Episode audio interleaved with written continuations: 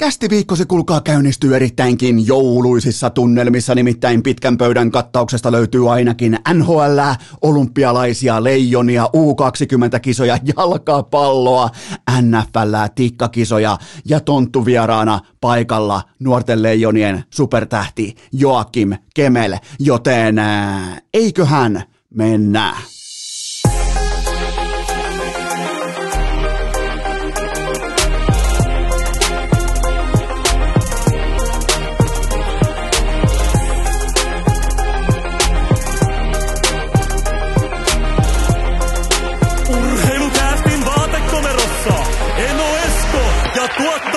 Kobe.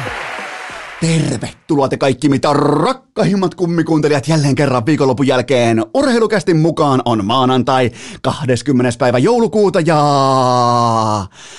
aivan kaikki teistä sisimmässään tiedostaa jo sen, että urheilukäst perustuu yhteen kantavaan perusmottoon, joka on tietenkin Ei me muuteta mitään. Voitto tai kuolema. nyt kuitenkin muutetaan jotain, koska me päätettiin tuottaja Kopen ja apulaistuottaja Hunun kanssa heti urheilukästin legendaarisessa aamupalverissa, että tällä viikolla kukaan teistä ei kuuntele kästiä sisätiloissa, äh, paikallaan, maaten, missä tahansa tällaisessa passi, äh, passiivisessa positiossa, koska me ollaan ihan varmoja, että aika moni meistä varmaan tuossa loppuviikossa, äh, loppuviikosta enemmän tai vähemmän ahtaa vatsalaukkunsa täyteen kinkkua, rosollia, joulupöydän herkkuja, joten otetaan pien haaste. Kuuntele urheilukästi nämä kaksi jaksoa tähän viikkoon, eli tämä maanantai ja keskiviikko, molemmissa loistavat, loistavat vieraat liittyen U20-kisoihin, niin laita itses liikkeelle, mene vaikka hiihtämään, mene vaikka juoksemaan, mene vaikka metsäkävelylle, ota vaikka lasten vaunut, työnnä niitä mieluiten tietenkin huom, omat mielellään oma omat vaunut ja oma lapsi. Pysytäänkö tossa diilissä, jos tekee tämän kyseisen liikuntamuodon, niin se olisi kaikkien kannalta varmaan kaikista toimivinta, mutta otetaan sellainen pienmuotoinen, mm, jokainen saa liittyä, jos haluaa, niin Tämän viikon kästijaksoja ei kuunnella paikalteen. Mä en muutenkaan itse en osaa kuunnella podcastia paikalteen, joten on se sitten aktiviteetti, on se vaikka siivoaminen tai äh, lenkkeily tai kuntoilu tai kuntosali, mikä tahansa, ulkojäät tai äh, lumilautailu, kertokaa lisää lajeja, niin, tota, niin ottakaa, kästi, ottakaa kästi kuulolle tällä viikolla vain aktiviteetin yhteydessä. Mä haluan haastaa teitä kaikkia liikkumaan, mä haluan toimia vähän niin kuin ja mä ymmärrän myös totta kai oman, jos mennään ihan vakavissaakin, niin mä ymmärrän oman asemani tietynlaisena esimerkkinä. Mä koitan aina painottaa sitä, että kun mä lähden vaikka maastopyöräilemään, hiihtämään, niin se on niin mukava kuunnella laadukasta podcastia, fiksua kerrontaa. Okei, tohon ei nyt täsmää sitten urheilukästi, mutta maailmassa on 800 000 podcastia. Sä löydät varmasti omas, mutta tällä viikolla mä toivon, että kaikki lähtee liikkeelle nimenomaan urheilukästin tiimoilta. Lähtekää vaikka hiihtämään, menkää lenkille, ottakaa vähän, vähän sykkeitä. Hei, miettikää, mä oon nyt teille kohta 400 jaksoa todennut, että sykkeet alas. Niin nyt sitten Eno Eskon luvalla kerrankin sykkeet ylös, joten olkoon tämä se viikko ja loppuviikosta sitten nautitaan, koska urheilukäs tulee nyt vain ää, maanantaina, tänään ja sitten keskiviikkona ja sen jälkeen vasta ensi viikon keskiviikkona, niin tota, saadaan siihen kunnon kattaus, kaikki liikkumaan, pitäkää ittenne liikkeessä, mennään ensimmäiseen aiheeseen ja hypätään tavallaan niinku suoraan huippuurheiluun, koska sehän on siitä kiva homma. Vähän niin kuin lojahdetaan takaisin sinne penkkiurheilun maailmaan, koska huippuurheilussa on se hieno puoli, että joku muu suorittaa sen raan nostamisen, sen rankan nostamisen, sen heavy liftingin meidän puolesta. Meidän ei tarvitse, me maksetaan ja jokin urheilija sitten meille performoi. Ää, onko täällä? Mä uskon, että täältä urheilukästi fanikunnasta löytyy myös Spider-Man-faneja. Ää, uusi Spider-Man, hän nyt tuli juurikin tässä elokuviin ja näin poispäin, niin mietihän kohdallesi. Olit sitten fani tai et, sä ostat vaikka 20 euron lipun IMAX-teatteriin, just se IMAX-teatteri, mistä pitää ottaa kavereille, rahvaille kavereille kuvia, kun sit kun sä oot jossain, no, oot sä nyt vaikka Lontoossa tai onko jopa Suomessakin yksi IMAX tai vähintään Tallinnassa tai jossain, niin IMAXista pitää aina ottaa kuva, kun sellaiseen menee, niin sä oot vaikka ostanut 20 euron lipun IMAX-teatteriin uusimpaan Spider-Maniin, mutta ja se iso mutta on se, että sä oot nyt tehnyt sun ostopäätöksen, sä oot tehnyt ää, paikallisen elokuvatoimittajan tai elokuvateatterin kanssa sopimuksen siitä, että ää, tähän hintalappuun pitäisi peilautua jossain määrin tämä kyseinen ostotapahtuma ja se laatu, mitä lyödään sitten sinne valkokankaalle, niin miettikää, te ostatte lipun, niin siellä on sitten kuitenkin tässä Spider-Manissa on Tom Hollandin ja Zendaian asemasta, siellä on pääosissa Jussi Vatanen ja Pamela Tola. Ei lainkaan huono trade ihan loistavia kotimaisia suomalaisia, ihan eturivin näyttelijöitä, sekä Vatanen että Tola. Ja, ja, ja tehosteet on laadittu kasaan Hollywoodin sijaan jossain Kalle Rovanperän sudituskavereiden autotallissa. Niin sama elokuva, sama juoni, ja, ja sulla on siellä leffateatterissa tismalleen samat eväät. Sä oot uhrannut siihen iltaan, jos sulla on, sulla on deitti mukana, sulla on mennyt 50 jo selälleen. Ja siellä ei ole ne oikeat näyttelijät, siellä ei ole Tom Hollandia eikä Zendaya, siellä ei ole ne Hollywoodin kuumimmat nimet just nyt, just tällä hetkellä, siellä on Jussi Vatanen ja Pamela Tolani, kun sä katsot sitä sun lippua, niin mitä sä ajattelet? Ja tällä hetkellä, kun NHL-fanit katsoo omaa lippuaan, NFL-fanit, hyvä ettei NBA-fanitkin, ne joutuu pohtimaan, että ketä tuo kentällä on. Siis silloinhan kun NHL on nimenomaan tällä hetkellä juuri tässä tilanteessa tuotteensa osalta. Ja tämä ei tietenkään koske vain NHL, mutta kun asiakas ostaa lipun, syntyy myyjän ja ostajan välille sopimus, ja tässä tapauksessa sopimus syntyy NHL-jääkiekon kokemisesta paikan päällä. Ja just nyt, just tässä korona-aallossa, siellä on heitetty viisi joukkuetta jo sivuun kokonaan, ja näissä muissa joukkueissa pelaa sen luokan AHL-jyrää, että tota, ja sitten on vielä AHL-säkin on oma koronavyörynsä, korona-aaltonsa, juuri nyt kun mä katson vaikka TVstä NHL, niin mä en ole ihan varma, että katsonko mä NHL vai äh, harjoitussesonkia vai AHL, parempi luokkaista AHL. Mulla ei ole siis ihan se tarkkaa selkeyttä siitä ja, ja tota, ota, vaikka, ota ihan itse vaikka viikonlopun kokoonpanollistat käteesi. Kuinka monta pelaajaa tunnistat nimeltä sen jälkeen, kun loppuu ne niin sanotusti oikeat NHL-pelaajat kesken. Jos joku haluaa vertailla vaikka pelaajien tasoa ja puhutaan niinku, äh, korvaavan pelaajan alarimasta NHL, vaikkapa GAR-tilaston tiimoilta, niin siellä on tällä hetkellä esimerk- esimerkkejä valitettavasti noin kaukalot täynnä. Ja NHL ei pysty lyömään tuonne kaukaloon sitä tuotetta, mistä kuluttaja tällä hetkellä on maksanut. Herra Jumala, siellä pyörii jotain AHL-bussiliika jyriä, kenttä täynnä, samaan aikaan kuin se itse tuote, se itse tuote on myyty Tom Hollandilla ja Zendayalla. Ja, ja sen jälkeen ei edes riitä esimerkiksi Jussi Vatanen ja Pamela Tola, koska ne on loistavia näyttelijöitä. Niin ne haettaisiin sitten hyvä, ettei täältä jostain maaseudun paikallisen kesäteatteriklubin saunaillasta ne näyttelijät, ja tämähän ei tule toimimaan. Ja tässä kohti NHL hirttää itse itseään hyvinkin voimakkaasti sinne kattoon. Joten tota, ja miksei tätä, kysymys varmaan kuuluu, että miksei tätä kaikkea vaan kylmästi viheletä poikki, niin vastaus on tietenkin se, että koska ei voida. Olympiatauon areenavaraukset on jo puukattu ja matseja ei näemä sittenkään voi siirrellä joustavasti pitkin helmikuuta ja siellä on 27 ottelua nyt äh, tota, vähän peruttu, siirretty, ei siis missään nimessä peruttu, vaan siirretty ja vasta kahdelle ottelulle on löydetty korvaava päivämäärä ja se on myös lukittu. Siellä on 25 matsia tällä hetkellä, ihan niin kuin, tämä on ihan kuin jossain puuhasteluturnauksessa tai aikoinaan jossain Heinolan kymmenkartanon äh, salibändiliikan tapahtumissa, missä menit keskiviikkona kouluun ja sait vasta sitten kuulla, että ketä vastaan pelaat. Joten tässä on hyvin paljon samoja elementtejä. Miettikää jääkiekon nhl Ja siellä vedetään, siis, ja tämä mikä on tavallaan Aihe on vakava, eli koronan levinneisyys ja omikron-aalto ja näin poispäin, ja se, että äh, rokotteetkaan ei välttämättä, tuplarokotuskaan ei välttämättä, okei mä en mennyt siihen lääketieteelliseen puoleen, koska mulla ei riitä, mutta NHL etenee tällä hetkellä tapaus ja tartunta kerrallaan, ja sehän kieli siitä, että me ollaan siis jo, me ollaan aivan täysin kusessa. Me ei tarkkaan tiedetä, mitä me ollaan tekemässä, mutta me mennään eteenpäin, laput silmillä, ihan vähän vaahtoa tuossa suupielessä, puskutetaan vaan eteenpäin. Se on tällä hetkellä NHLn kuva.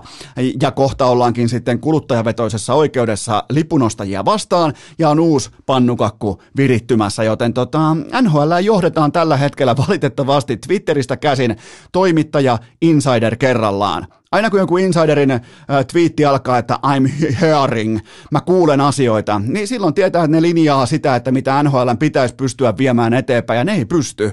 NHL ei tällä hetkellä pysty kertomaan meille kuluttajille, meille faneille, että mitä ne on tekemässä.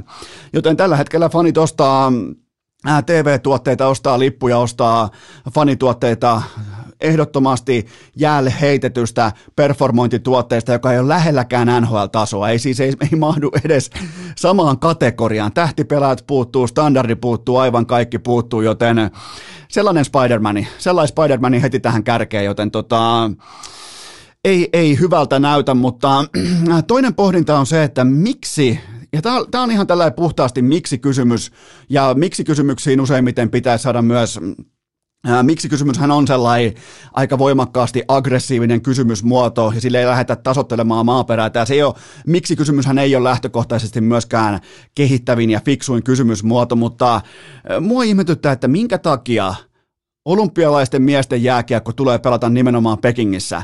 Miksei sitä kiikuteta tässä kohdin ihan suosiolla vaikka Edmontonin U20 valmiisiin U20 puitteisiin. Siellä on kaikki kuplat, karanteenit, kaikki majoitus, ruokailu, fasiliteetit, kaikki on mietitty jo U20-kisoja varten, että se homma toimii. Niin minkä takia Pekingin jääkiekkoa, miesten jääkiekkoa, NHL miljonäärien äh, sitä suurta näytelmää, minkä takia sitä ei siirretä vaikka Edmontonin kuplaan ihan suoraan? Minkä takia tai ylipäätään minkä takia on edes alun perin pohdittu, että hei, tämähän on hyvä, itse asiassa hel- mulla on tämä idea, tämä on helvetin hyvä idea, että lennätetään yksityiskoneet tai näitä supermiljonäärejä tonne keskelle jotain saatanan Pekingiä pelaamaan tyhjään jäähalliin jääkiekkoa, niin minkä takia ei mentäisi täyteen jäähalliin Edmontonissa tai Buffalossa tai missä muualla tahansa, kuin nyt sitten Pekingissä. Siis ihan oikeasti voidaan mennä mihin muualle tahansa, jos osattaisi olla johtajia siinä hetkessä, kun johtajuudelle on tilaus. Että tavallaan mikä tahansa paikka, oikeastaan kelpaisi tässä kohdin varmaan pelaajille mikä tahansa sellainen paikka, missä paikallinen protokolla ei ole vankileirillä laadittu, niin kuin Kiinassa on. Joten tota, Jonas Donskoi muuten puhu asiasta maltilliseen ja aikuismaiseen, aikuismaiseen sävyyn Ylellä. Hänellä on kotonaan neljä kuukautinen, neljä, neljän kuukauden ikäinen lapsi, joten kysymyshän kuuluu Donskoin kohdalla vaikkapa näin, että onko varaa lähteä Kiinaan, jos tulee kutsu. Siis isänä, perheen päänä, pienen lapsen, lapsen tukirankana, onko varaa lähteä? Ja, ja se on se kysymys tällä hetkellä, koska ja mä oon ihan varma, että useampi NHL-pelaaja vastaa hiljaisesti mielessään tähän kysymykseen, että no ei joo. Eikä siihen tarvita edes jälkikasvua. Kaikkia pelottaa se Kiinan hyvin epäselvä koronaprotokolla, mistä vieläkään ei ole mustaa valkoisella, että mitä jos, mitä jos sulle tulee siellä se tartunta, mitä tapahtuu seuraavaksi? Milloin sä pääset pois sieltä? Milloin sä pääset jättämään sen Pekingin palaamaan vaikka Pohjois-Amerikkaan tai Kanadaan? USAhan. Joten tota, on se, ja mun mielestä Donskoi käytti fiksuja sanoja nimenomaan sitä niin kuin inhimillisen toimijan pohdintaa siinä, että onko varaa lähteä. Ja aika moni NHL-pelaaja, jopa mäkin tiedän muutama, jotka miettii, että no välttämättä ei ole kyllä varaa lähteä. Ei ole varaa olla yhtäkkiä jossain kiinalaisessa valtion hotellissa viittä viikkoa katsomassa epänetflixiä, kun siellä ei saa käyttää internetiä. Mä oon ollut, siellä ei ole kauhean hauskaa. Mutta tota, tämä on, Tämä on iso kysymys ja totta kai mä oon jo, mä oon jo itse heittänyt luutkuppia kupin nurkkaa, että tämä oli tässä, että ei niinku, mulla ei ole enää minkään näköistä toivettakaan sen jäljellä, että mitään olympialaisia NHL-pelaajilla pelataan. Joten minkä takia sitä koko sirkusta ei voi vetää vaikka Edmontoniin? ihan kylmästi vaan tiukan johtajuuden kautta, helvettiin muutenkin sieltä Pekingistä, kukaan ei halua lähteä sinne, niin miksei johonkin hokihulluun kaupunkiin, Buffalo, Edmonton, missä on fasiliteetit, kaikki on valmiina, ihan kaikki on valmiina. Ja jos ei pysty jääkiekkoturnausta laittamaan näillä mailla kasaa tuommoiseen kolmen viikon duunierään, niin sitten on väärät ihmiset töissä. Ehdottomasti. Juha Junno hommi, niin se on, se on 12 tuntia ahkeraa työskentelyä, 4, 42 puhelua, niin siellä on lätkäturnaus kasassa. Se on pommin varma homma, joten tota, Tämä ei, no mä oon jo luovuttanut olympialaisten kannalta, mutta lähdetään kuitenkin etsimään tästä kaikesta hopeareunusta. Ja ainakin niin kuin yksityiskohtaisella ja yksilökohtaisella tasolla voidaan myös löytää vaikeuksien keskeltä voidaan aina löytää hienojakin tarinoita. Ja porilaispoika Jesperi Kotkaniemi on saanut uralla mielenkiintoisia yllätyssaumoja. Ensin 18-vuotiaana keltanokkana AHLn sijasta kaikkien shokkina suoraan NHLään ja välittömästi tuloksia taululle ruukiena, siis ihan lapsen näköisenä ruukiena. Äh, viime keväänä, korjaan viime keväänä ja viime kesänä Kotkaniemi oli pudotuspeleissä jopa katsomossa, mutta sitten kävi mitä kävi ja yhtäkkiä hän olikin kokoonpanossa, hän oli kentällä, siellä tehtiin ottelu numero kutosen ja siellä tehtiin ja siellä oltiin ihan oikeasti isojen poikien jääkiekkoilija välittömästi, kun kutsu kävi. Eli saumoja tulee, saumoja menee, mutta aina kun tulee vähän epäortodoksisessa ajoituksessa tai tilanteessa tulee Kotkaniemelle sauma, niin se on aika hyvä poika käyttämään näitä. Ja nyt sitten Sebastian Aho ja seitsemän muuta sivussa Kotkaniemi kyyristyy ykkössentterinä ensimmäiseen aloitukseen ja välittömästi kiekkomaaliin. Joten pikkujuttuja. Koko 82 ottelun kaudessa hyvinkin ohikiitäviä tai pisaroita meressä, mutta kyllä se on vaan Kotkaniemi, joka jälleen kerran pystyy vastaamaan tällaiseen haasteeseen, kun se sauma tulee. Eli teki tähän Kingsia vastaan, Los Angeles Kingsia vastaan, teki 1 plus 1, ne voitti 5-1 ja asetti välittömästi ykkössentterinä, vaikka oli äh, kirjattu ikään kuin kakkosentteriksi, mutta oli kuitenkin starttaava sentteri ensimmäiseen aloitukseen, niin asetti kuitenkin nuotin Carolinalle. Eli Kotkaniemi ei ole enää mikään lapsi, ja nyt hänellä on syytä odottaakin jotain, eikä ainoastaan 6,1 äh, miljoonan salary cap hitin takia, ja kerta toisensa jälkeen näissä tilanteissa hän vastaa puheluun, ja vaikkei kaikki on mennyt koko ajan nappiin, vaikkei kuitenkaan ole noussut sinne äh, sentterihierarkiassa sinne NHLn no ei varmaan voida puhua huipputasosta eikä välttämättä edes paremmasta keskiluokasta, mutta ei ole tehnyt sitä suurta läpimurtoa vielä toistaiseksi muualla kuin palkkanauhansa tiimoilta, mutta nämä on hyviä merkkejä, että aina kun on erikoinen, haastava, ei normaali tilanne, niin Kotkaniemi astuu esiin. Se osoittaa luonnetta, se osoittaa nimenomaan mentaalipuolta kaikkea tätä, joten toi on vasta 21-vuotias poika ja, ja se on käynyt läpi. Miettikää tuossa vaiheessa uraa, ylipäätään se, että kasvat ja synnyt ja elät Porissa, sen pitäisi olla ihan riittävästi. Ja sen jälkeen tuut, sun pitää kaikki sanoa, että joo, tämä niinku AHLstä alkaa ja ei muuta kuin maitojuna takaisin Pori yhdeksän, ennen yhdeksän matsin täyttymistä, niin ruukiekausi NHLssä, sen jälkeen tulee luntatupaa AHL AHL-komennusten kanssa. Sen jälkeen tulee Stanley Cupin finaalit, siinä matkalla sinne vähän voittomaaleja, Torontoa vastaa Game 6 jatkoaikamaali, näin poispäin, niin tota, kyllä tässä jotain erikoista on. kyllä tässä pojassa jotain hyvin sellaista on, mitä Karolinassa on nähty, koska Karolinassa nähdään asioita helvetin paljon aiemmin kuin muissa NHL-organisaatioissa. Se on ihan pommivarma. Se on faktuaalisesti osoitettu tosiasia. Katsokaa vaikka NHL-pelaajien varauksia äh, siltä osin, että mitä on vitos, kutos ja seiska kierrokselta poimittuja pelaajia mukana nyt U20-kisoissa, niin oliko Carolinalla pelkästään viisi pelaajaa ja kaikilla muilla joukkueilla yhteensä ehkä joku heitetään vaikka kolme tai neljä. Tämä kertoo siitä, että ne näkee siellä jotain, mikä on vasta ehkä muhimassa kasvamassa, mitä ei välttämättä edes vielä kylvetty. Joten tota, Kotkaniemen hatunnosto siitä, ja vielä sekin on pakko sanoa, että mä oon nyt nähnyt Kotkaniemestä varmaan ehkä yhteensä kauden mittaan tuommoisen 12 hallille saapumista tai lentokoneeseen saapumisvalokuvaa, missä on pukumintissä, tukkamintissä, kaikki on viimeisen päälle, niin silloin on näissä kuvissa pyörähtänyt ainakin jo kolme eri kelloa. Onko, onko jopa kyseessä Porin johtava kelloharrastaja. Mä en tiedä kellomerkeistä yhtään mitään, mutta näyttää ihan helvetin kalliilta, joten se 6,1 miljoonaa, se on jo selällään, mutta mikäs porilainen se olisi, jos ei se polttaisi koko tilinauhaansa välittömästi, joten Kotkaniemelle hatunnosto, pidetään pien tauko ja mennään eteenpäin. Urheilukääst!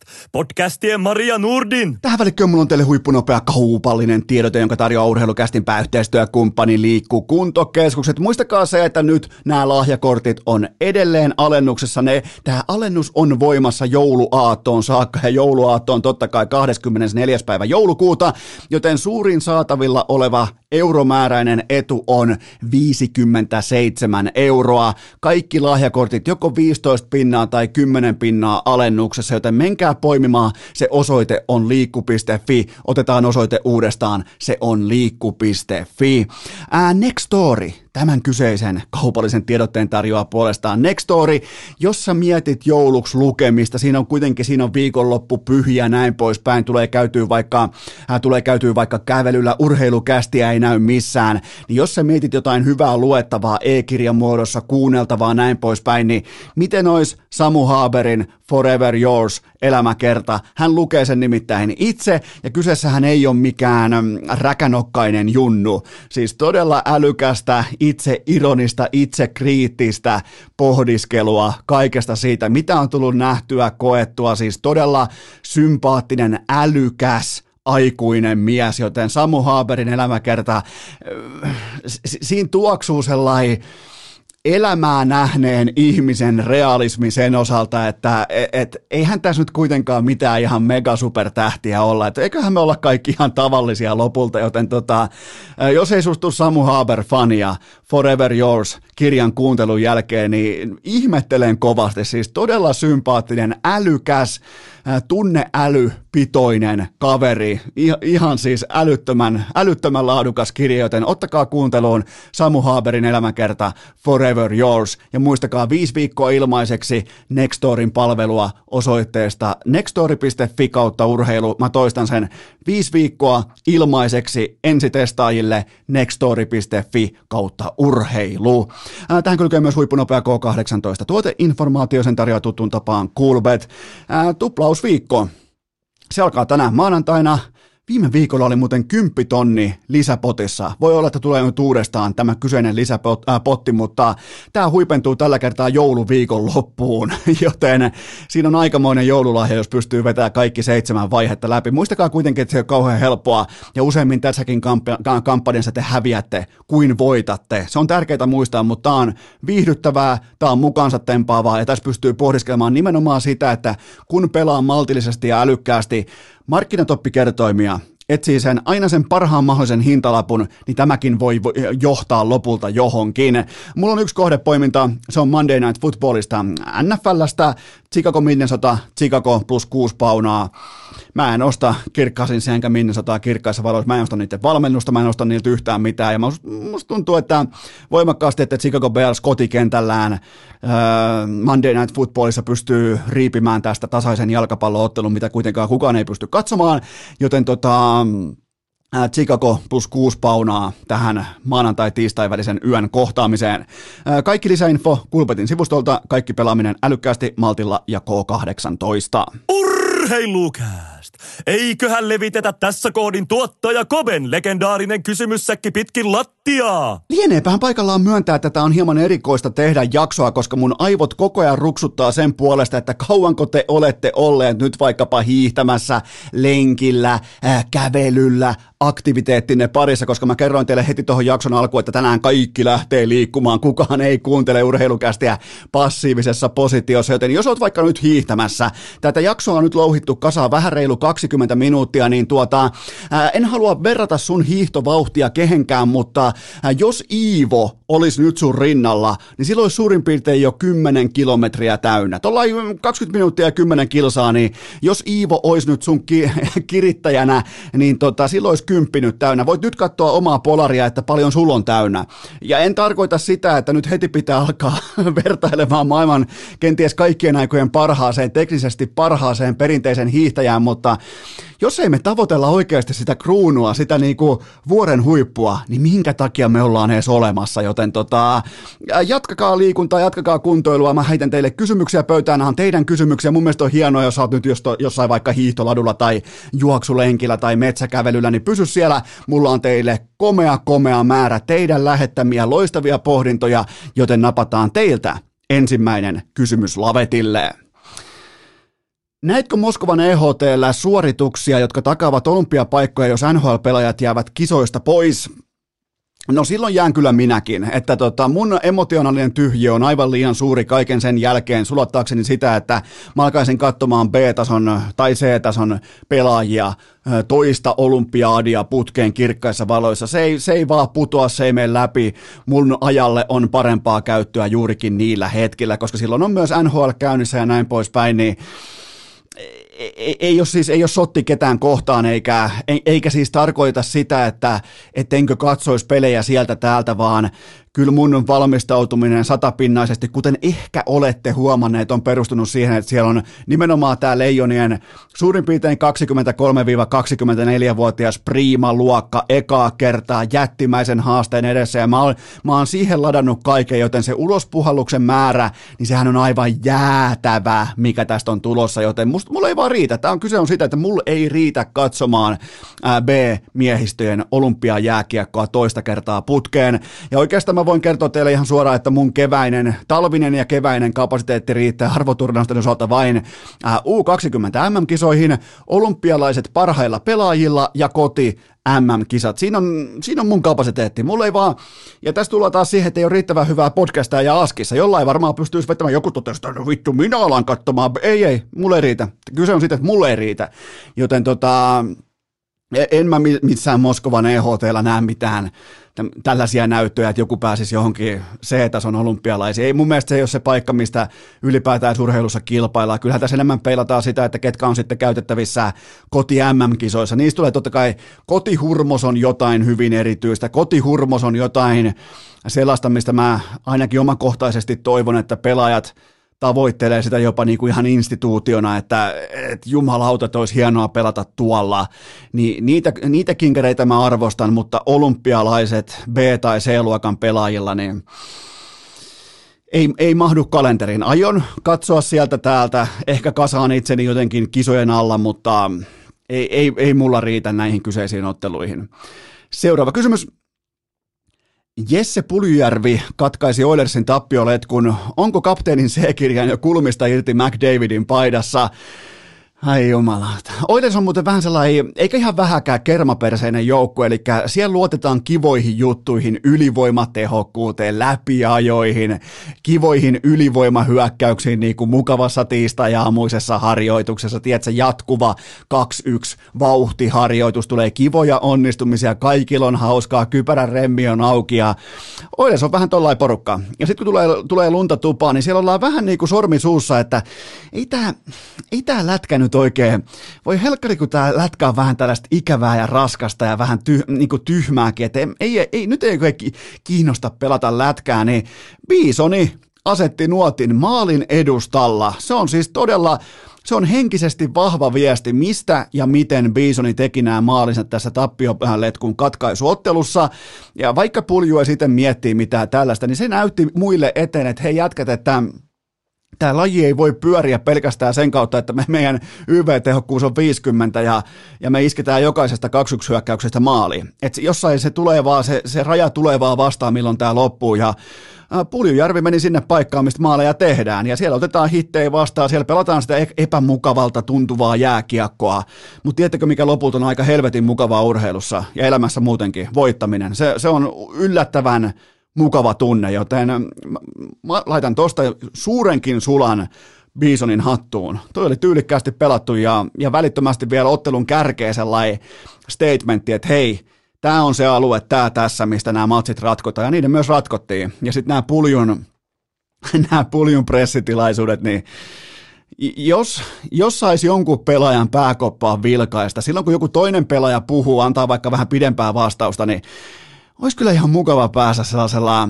erittäin, vaikka jollain Ilon Muskin Neurolink-palvelulla katsomaan, että mitä Jesse Puljärven päässä liikkuu se, se, ne, se ilmekavalkadi on jotenkin niin korvaamaton niillä hetkillä, että olisi niin hienoa päästä vähän vilkaisemaan. Jos Elon Musk kuuntelet, niin hoida meille Jesse Pulyjärven aivojen aja, ajotukset tai niin kuin ajatukset vaikkapa videomuotoon, niin me katsotaan, että mitä siellä päässä liikkuu, koska onhan tuo äijä nyt aivan absoluuttinen saatanan legenda kaikki, mitä se tekee siellä pressin edessä, niin se on, niinku, se on ihan pelkkää popcornia. Se on laatua ja sen takia sitä rakastetaankin. Seuraava kysymys. Mikä oli ensireaktiosi, kun kuulit päävalmentaja Paul Morrisin uloskävelystä? No, ootan, että urheilukästin kummikuuntelijat vaatii, että mä vastaan tähän ihan täysin rehellisesti ja nykyaikana tämä ensimmäinen reaktio mulla ainakin on totta kai valitettavasti se, että jahas, sitten mennään, että ei muuta kuin känseliä tauluja ukkoa ulos ja, ja että ikään kuin päävalmentaja itse yrittäisi rientää jonkin erittäin, erittäin raflaavan negatiivisen uutisvyöryn edelle. Se oli mun ensimmäinen ihan rehellinen reaktio, mutta ilmeisesti tämä oli vaan poiskävely. Tämä eittämättä yllätti koko kiekkokansan ja ja lähinnä siitä syystä, että Winnipeg Jets on ollut ihan ok kiekkoporukka tällä kaudella. Joten Morris otti hatkat ja linjasi, että joukkue tarvitsee uuden äänen. Ja, ja se oli siinä. Ja käveli ovesta ulos. Ja tämä oli hieman sama kuin aikoinaan mun kaverin isä oli iso, isokolla, isokolla tehtaalla toimitusjohtajana hänen piti sitten hallituksen, hallituksen ikään kuin, niin kuin toimeksiantona hänen piti laatia seuraava pitkäkatseinen strategia yhtiölle. Ja hän kirjoitti sellaisen strategian, missä toimitusjohtajan pesti lakkautetaan ja näin muodoin hän kirjoitti itsensä siitä koko yhtiön tarinasta ulos, antoi itselleen kenkää, käveli ovesta ulos. Joten tota, hyvin totta kai yllättävä uutinen ja toivon, tavallaan tekisi mieli sanoa jopa, en, toivon ja luotan, että tässä ei ole mitään tällaista, mikä on niin nykyaikana valitettavasti se todennäköisin skenaario, että yritetään rientää jonkin uutiskierron edelle. Toivon, että mitään tämmöistä ei ole, mutta hyvin, hyvin jotenkin, no, ja onhan toi, ta- tavallaan jos, jos vetää tämä koko keissi vielä alasti, sillä että kyseessä on pelkästään poiskävely sen takia, että ei pysty antamaan, niin eihän ton suurempaa rehellisyyttä ole. Eihän ton suurempaa johtajuutta ole. Vaikka se tuntuu petturuudelta lyhyen ohikiitävän hetken eittämättä kaikista vaikkapa joukkueen pelaajista, mutta sen jälkeen kun se tunne on ohi, niin jos et sä pysty antamaan, niin kävele ovesta ulos. Ja ja, ja, ja se on tehnyt sitä pelaajille ja sanonut sitä pelaajille jo vuosikaupalla, 26 vuotta jääkiekon päävalmentajana tai coachina, niin, niin se on vaatinut sitä pelaajiltaan ja nyt se vaatii samaa standardia itseltään, joten sikäli mikäli tässä ei ole mitään hämyä taustalla tai minkään näköistä ristivetoa taustalla, niin aika, aika kova, kova sieluinen, kova niskainen uloskävely. Ja näin muodoin sille pitää nostaa hattua. Seuraava kysymys.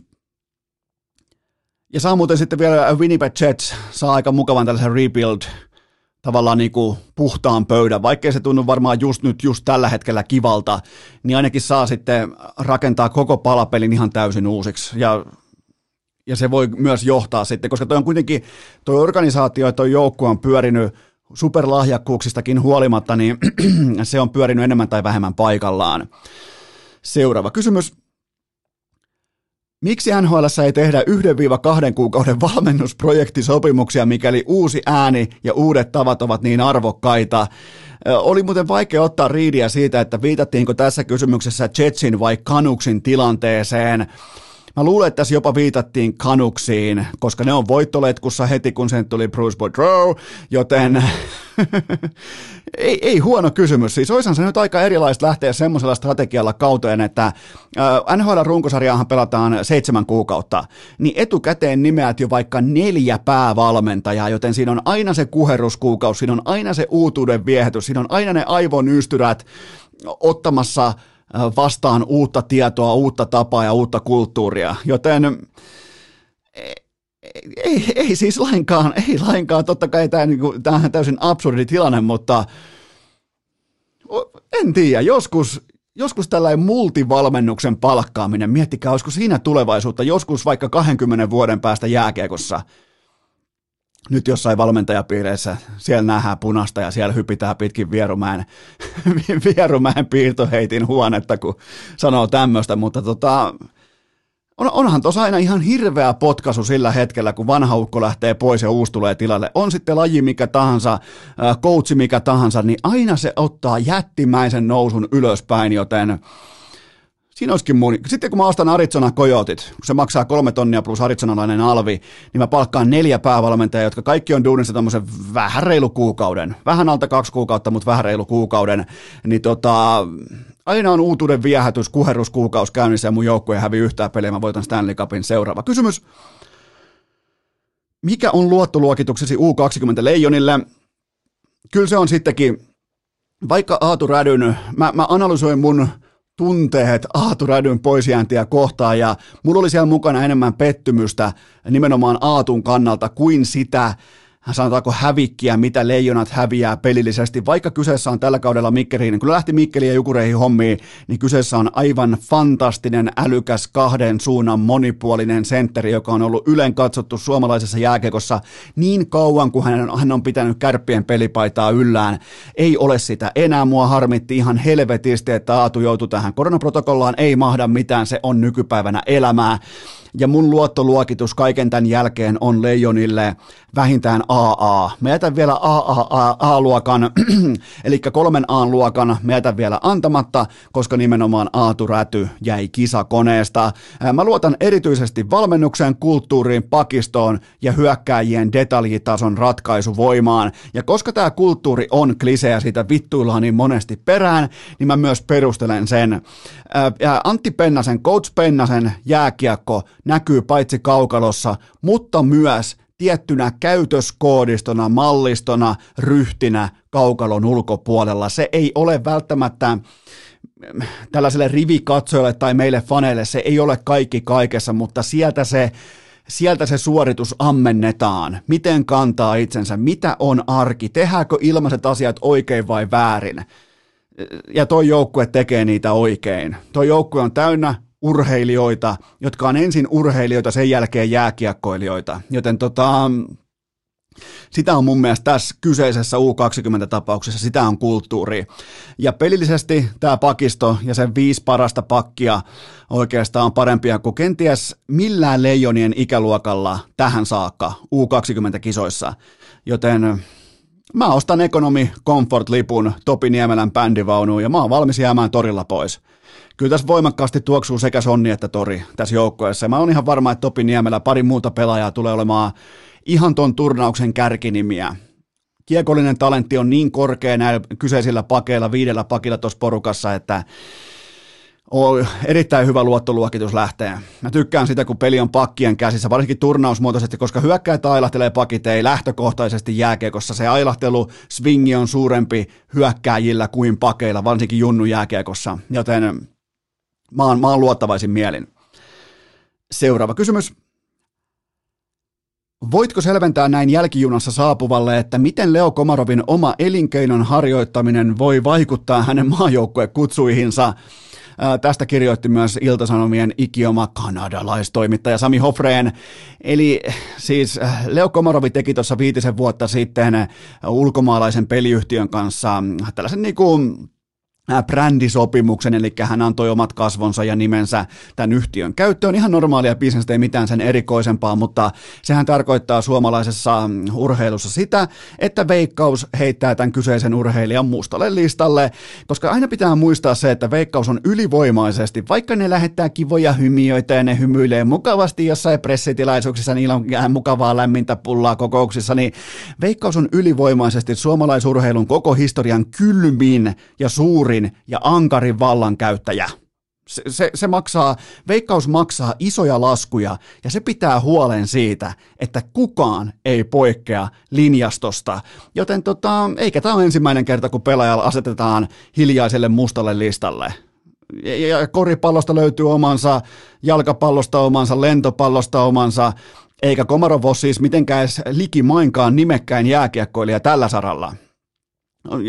Toivottavasti jotkut joskus ottaa puheenaiheeksi tai itse toimijat tulee ulos vaikkapa, että mitä tapahtui ennen Sotsin kisoja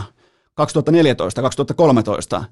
Toivottavasti jollain on joskus vähän kojonesta. Mutta siis kun tämä on, Tämä on mahdollista silloin siinä valtiossa, missä monopoliyhtiö ostaa ensin mediat, sen jälkeen poliitikot ja sen jälkeen tekee mitä huvittaa. Koska poliitikot ei voi sen jälkeen tulla poikkitein äh, sanomaan, että soo soo, ja media myöskään ei voi kritisoida, että soo soo, koska Veikkaus on ostanut kaikki mediat itselleen ylivoimaisesti merkittävin mainostaja, varsinkin urheiluasioissa. Ihan siis totta kai se on ihan sanomattakin selvää, että nämä toimittajat on veikkauksen payrollissa, niin ethän sä ala kirjoittamaan sitä tahoa vastaan, joka lopulta sunkin palkan maksaa. Ja mä oon sen, mä oon sen kanssa fine, mutta samaan aikaan kun osa näistä toimittajista käyttäytyy, kun ne olisi just keksinyt eilen journalismin, tai jonkun niin kuin pyhän miakan löytänyt, että minun kynäni on va... Ei, ei, sun kynä, sun kynä kuuluu siinä lukee veikkaus. Asiat asioina siellä Sanomatalollakin. Ihan siis asiat asioina. ne on veikkauksen payrollissa, joten tota, on, on, on hienoa, että jotkut edes uskaltaa kirjoittaa tästä asiasta, että minkä takia Komarov hylättiin Leijonista. Että näyt on tämmöisiä ja koripallossa oli koposta ja jalkapallosta on omansa ja lentopallossakin on ja eikä, joo joo, toivottavasti toi Sotsin, Sotsin keissi joskus joku, joku ottaisi työn alle sen, että mitä siellä tapahtuu pelaajavalintoihin liittyen. Seuraava kysymys. Onko Jake Paul nyrkkeilyn uusi tie ja totuus? No on se ainakin taloudellisesti sitä. Siis ihan oikeasti, ei mitään, nyt ei ole minkäännäköistä niin syytä alkaa kuittailemaan tai rakentaa mitään naurettavia narratiiveja tai vastaavaa, vaan se on mitä se on. Tilanne on se, miltä se meille näyttää. Ja, ja tämä nyt oli sitten vielä se highlight-tyrmäys, jota videopätkä kerrallaan hengittävä TikTok-maailma kaipasi. Tämä on nyt se iso tyrmäys ja, ja Tyron Woodley, entinen UFC-mestari, kävi häpäisemässä koko vapautteluyhteisön, mutta nyt on mun mielestä syytä kehua myös Jake Paulia – nyrkkeilijänä. Ei, tämä ei ole pelkästään mikään markkinointikikka tai mitään leuhottamista. Tai, tämä on treenitekniikkaa, sillä on aika hyvä ottelutekniikka, sillä on hyvä stanssi, hyvä ulottuvuus. Se valmistautuu näihin otteluihin tosissaan. Totta kai siellä on sitä showta ja siellä on sitä tube, YouTube-kulttuurin ja entisen niin kuin wine-kulttuurin kaikkea tällaista mukana, mutta siinä on myös veristä kilpailua. Ja Jake Paul on ihan ok ihan ok-luokan nyrkkeilijä. Totta kai jos se takaa tulee ihan oikeasti nyrkkeilijöitä vastaan, niin kyllähän tämä meno hidastuu. Mutta ihan hyvä lyöntitekniikka, hyvä stanssi ja käyttää ulottuvuutta, joten, ja osaa markkinoida. Toi laji on ollut ihan kusessa useita vuosia. Vain, vain joku ehkä Canelo Alvarez Briteissä Joshua, pari muuta, Tyson Fury on kiinnostanut. Ja kaikki muut, missä ei ole näitä nimiä mukana, niin ne illat on ollut ihan täyttä nappikauppaa. PPV-tilauksia on vähemmän kurheilukästillä kummikuuntelijoita. Joten tota, ja onhan sekin ihan selvää, että Jake Paul ja Conor McGregor on samassa kehässä lähivuosien aikana. Tämä tyrmäys laittoi sen faktan samaan kattilaan keskenään, ja valitettavasti Jake Paul voittaa myös. Conor McGregor muuten ei näytä kauhean hyvältä tällä hetkellä katsoo sen hikistä naamaa, lasittuneita silmiä, se, se ei näytä kauhean hyvältä. Conor McGregor näyttää itse asiassa aika pahalta sen kuvissa, sen videoissa, sen, sen tota, se, se, on, se on, kun on jatkuvasti kellon ympäri pieni hiki pinnassa ja silmät ei räpätä kuin kerran viikkoon, niin, niin tota, se, se, ei, se, ei ole, se ei ole nyt ollenkaan niin kuin, se ei ole hyvä juttu, mutta se on mitä se on ja se on itse oman, oman tiensä lanannut, joten tehkö mitä huvittaa. Seuraava kysymys. Millä mielin muistelet äh, Sergio Gun Agueron uraa? 33-vuotiaana äh, nappulakengät naulaan sydänvaivojen johdosta ja todella äärimmäisen ikävä ja valitettava loppu hienolle, mahtavan, tyylikkään pelaajan uralle, mutta kaikkihan varmaan muistaa sen The Maalin ja kaikki nämä hienot hetket ja ja varmaan aika moni Manchester City-faneista, jos teit on siellä, en tiedä miksi teit olisi, mutta jos teit on siellä, niin aika varma, varmastikin moni muistaa hänet sellaisena äärimmäisen arvostettuna pelaajana yhteisössä ja koko valioliikan ytimessä. Ja en ole ikinä lukenut sellaista raporttia tai uutispätkää, missä heitettäisiin vaikka Aguero ex-pelaajien toimesta vaikka bussin alle. Joten jos mun pitää kaivaa oma suosikki muisto, niin kyllä se on se, miten hän käytti parhaan pelaajan palkintoja TV-tasona, jotta pystyi pelaamaan FIFAa paremmasta asennosta. se, se oli hauska, kun Aguero teki näistä valioliikan parhaan pelaajan palkinnoista, mitä joka viikko jaetaan, niin niistä teki semmoisen stanssin tai semmoisen niinku standin ja sen päälle sitten telkka, että pysyy, pysyy niinku FIFA-ruutu, pysyy paremmassa kulmassa, mutta ehdottomasti tyylikäs, hieno urheilija ja ja kyllähän sitä arvostuksesta kertoo se, että Euroopan huippuseurat teki omia tribuuttejaan nimenomaan Aguerolle. Ei siellä ihan hirveän usein, siellä ei nimittäin tehdä lopettavalle toisen seuran pelaajalle mitään tribuutteja. Niin kun Aguero sen ansaitsi ja, ja, tota, ja pelkkiä, mulla on ainakin pelkkiä hienoja muistoja hänen pelityylistään, ryhdistään – kaiken kaikkiaan siitä tyylikkyydestä, joten todella todella harmillinen uutinen, mutta ei muuta kuin siellä kohti seuraavaa ja uutta uraa ja ihan varmasti tulee lyömään myös seuraavassa asiassa läpi itsensä. Tällaisena hyvänä Sergio Cunagueron ystävänä tässä puhun, eli siis en tiedä yhtään minkälainen persona tai henkilö hän on, mutta on jotenkin jättänyt todella vakuuttavan kuvan kaikesta, mitä hän tekee. Seuraava kysymys. Onko Los Angeles Chargersin päävalmentaja Brandon Staley liian aggressiivinen? Mun mielestä ei liian aggressiivinen, vaan pikemminkin johdonmukainen. Ja siinä kategoriassa sä et voi olla liian selkeä nykypäivän NFLssä. Mä omakohtaisesti mä rakastan tuota, miten Staley äh, johtaa tai linjaa toimintaa. Täällä pelataan näin. We play like this around here. Ja se on hyvin yksinkertainen kaava ja, ja, ja vasta 39, pää, äh, niin kuin 39-vuotias päävalmentaja, hän ei anna tulostaulun tai potkuuhan, tuo kuitenkin NFLs potkuuhka on väistämättä jatkuvasti läsnä, niin ei anna lainkaan näiden tekijöiden ohjata toimintaa. Pelko ei ole läsnä. Ja hän teki kuitenkin äh, Chiefsia vastaan torstai-perjantai-yönä viisi kertaa oikean päätöksen neljännellä yrittämällä. Et totta kai sinne jäi vähintään 15 pinnaa, maksimissaan 35 paunaa kentälle, mutta ne ainakin tietää, siis Staleyllä on jotakin, mitä hyvin harvalla NFL-organisaatiolla on. Niillä on selkeä identiteetti ja suunta. Ne tietää, mitä ne tekee noissa tilanteissa. Tuolla on, mu- tuolla on varmaan 70 pinnaa organisaatioista, joilla ei ole mitään tietoa siitä tilanteesta, kun tulee se ratkaiseva neljäs yritys tai tulee se ää, ison päätöksen paikka. Niillä ei ole mitään hajuakaan siitä, mitä pitäisi tehdä. Joten ainakin Los Angeles Chargers tietää, että niillä on eturivin pelirakentaja, niillä on rohkea, selkeä linja pelata amerikkalaista jalkapalloa, ja ne toimii johdonmukaisesti samalla tavalla joka ikinen kerta. Ja mä, mä arvostan sitä, vaikka, vaikka varianssi tällä hetkellä heittää hopeat kaulaan, niin toisaalta kysymys on, että mitä sitten. Joten, ja näittekö muuten, mitä mestarivalmentaja Bill Belichick teki lauantai-sunnuntai-yönä? Siis se, se oli se, ne oli hetkinen, ne oli, ottelu oli siis äh, seitsemän 7.20 vai 7.17, on ihan sama mitä se oli, mutta, mutta tota, Bill Belichick ei ollut rohkeutta mennä neljännellä yrittämällä, lähti potkaisemaan field ja se heitti koko matematiikan siihen jamaan, että Patriots ei realistisesti pelannut enää ottelun voitosta, vaan pikemminkin spreadin coverauksesta ja sekin meni vituiksi, kun ne päästi Jonathan Taylorin juokseen sen 80 yardin touchdownin. Ei muuten tullut yllätyksenä tämän kauden, tämän kauden NFL-kohdepoimintoihin se, että Katsoin vaan, että jaha, Jonathan Taylor painaa, ai se painaa tosta läpi. Juu, selvä homma, niin olikin. Juu, oli pussi tulossa, oli just kolmen pinnan ero ja kolmen pinnan spreadi ja sitten mä katsoin vaan, että ai jaa, selvä. Jonathan Taylor juoksee, niin se juoksee tosta jo tonni, ja ihan ai, ai päätyy asti, selvä. Kyllä mä sanon, että tämä kausi on aivan täysin saatanan järkyttävän hirvittävä, mitä tulee liuskaan, mutta tota, mä oon jo, toi on, tohon mä oon jo niin leipiintynyt ja tottunut, että ei mitään merkitystä enää, mutta ei voinut kuin nauraa. Mutta se ottelu ratkaisi siihen Bill Belichickin potkaisemaan field goaliin. Se kooli oli väärä. Tuossa tilanteessa matemaattisesti sun pitää mennä. Sun pitää pystyä asettamaan sun joukkue siihen positioon, että, että sä voit voittaa sen ottelun seuraavalla touchdownilla numeroin 21-20. Ja siihen ei olisi ollut mitään saumaa millään potkituilla field. Seuraava kysymys. Onko Alexander Bolsunov sittenkin vain yhden rapatalven ihme? Ai jumala, hyvä kysymys.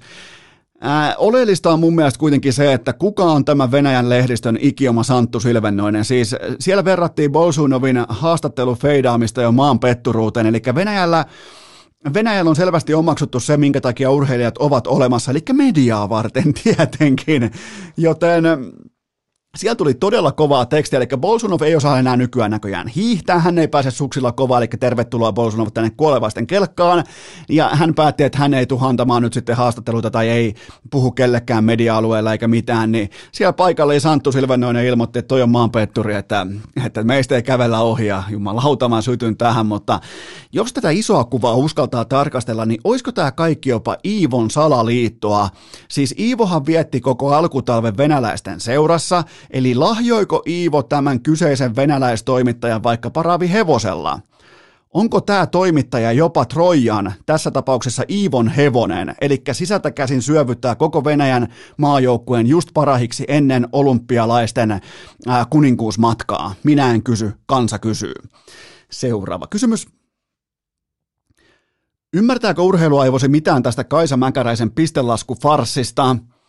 No lyhyt vastaus on se, että en ymmärrä. Mun mielestä on häpeällistä ja kaikkien osapuolten, paitsi Kaisa Mäkäräisen ja tämän voittaneen tahon, pitäisi kyetä jollain tasolla häpeämään tätä kaikkea, mitä ne tuo sieltä pöytään tällä hetkellä. Mutta kausien oli siis 13-14 ja nyt onkin sitten mitä uskottavin ja parahin aika alkaa linjata kilpailijoiden välistä paremmuutta. Ja tämä on siis häpeäksi urheilulle, urheilijoille, sidosryhmille, ihan kaikille, ketkä on ampumahiihdossa millään osin mukana. Ja ja sehän me tiedetään, jotka ollaan seurattu Kaisa Mäkäräisen uraa ja kuinka hän on sanonut vaikkapa, että nämä nimenomaan nämä kyseiset maailmankapin voittokristallipallot, nämä on siellä palkintokaapissa ykköstasolla, ykköskorokkeella, merkittävimpiä muistoja hänen urastaan, niin niin on tämä jotenkin, ampumahiihto itse pesee käsiään, omia käsiään, tiedätkö, sen mukavassa sellaisessa vähän ehkä sedän tuoksuisessa ringissä pestään nyt käsiä. Mitäs ne, itsepähän päästitte venäläiset mukaan Sotsin olympiavuotena, kun kaikki ties, että jokainen venäläinen urheilija on tietoisen doping-ohjelman myötä korvakäytävää myöten dopattu täyteen epoa. Joten tota, on tämä jotenkin, tämä itselle ainakin tuli sellainen lähinnä harmitus ja reiden raavinta.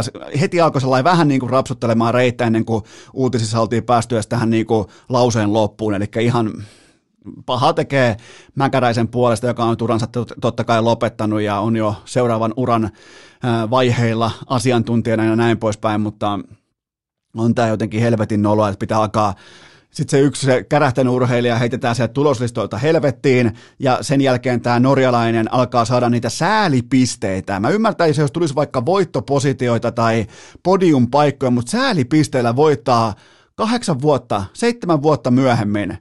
Kyllä, seitsemän vuotta myöhemmin voitat säälipisteillä, pistesijoilla voitat maailman kapin.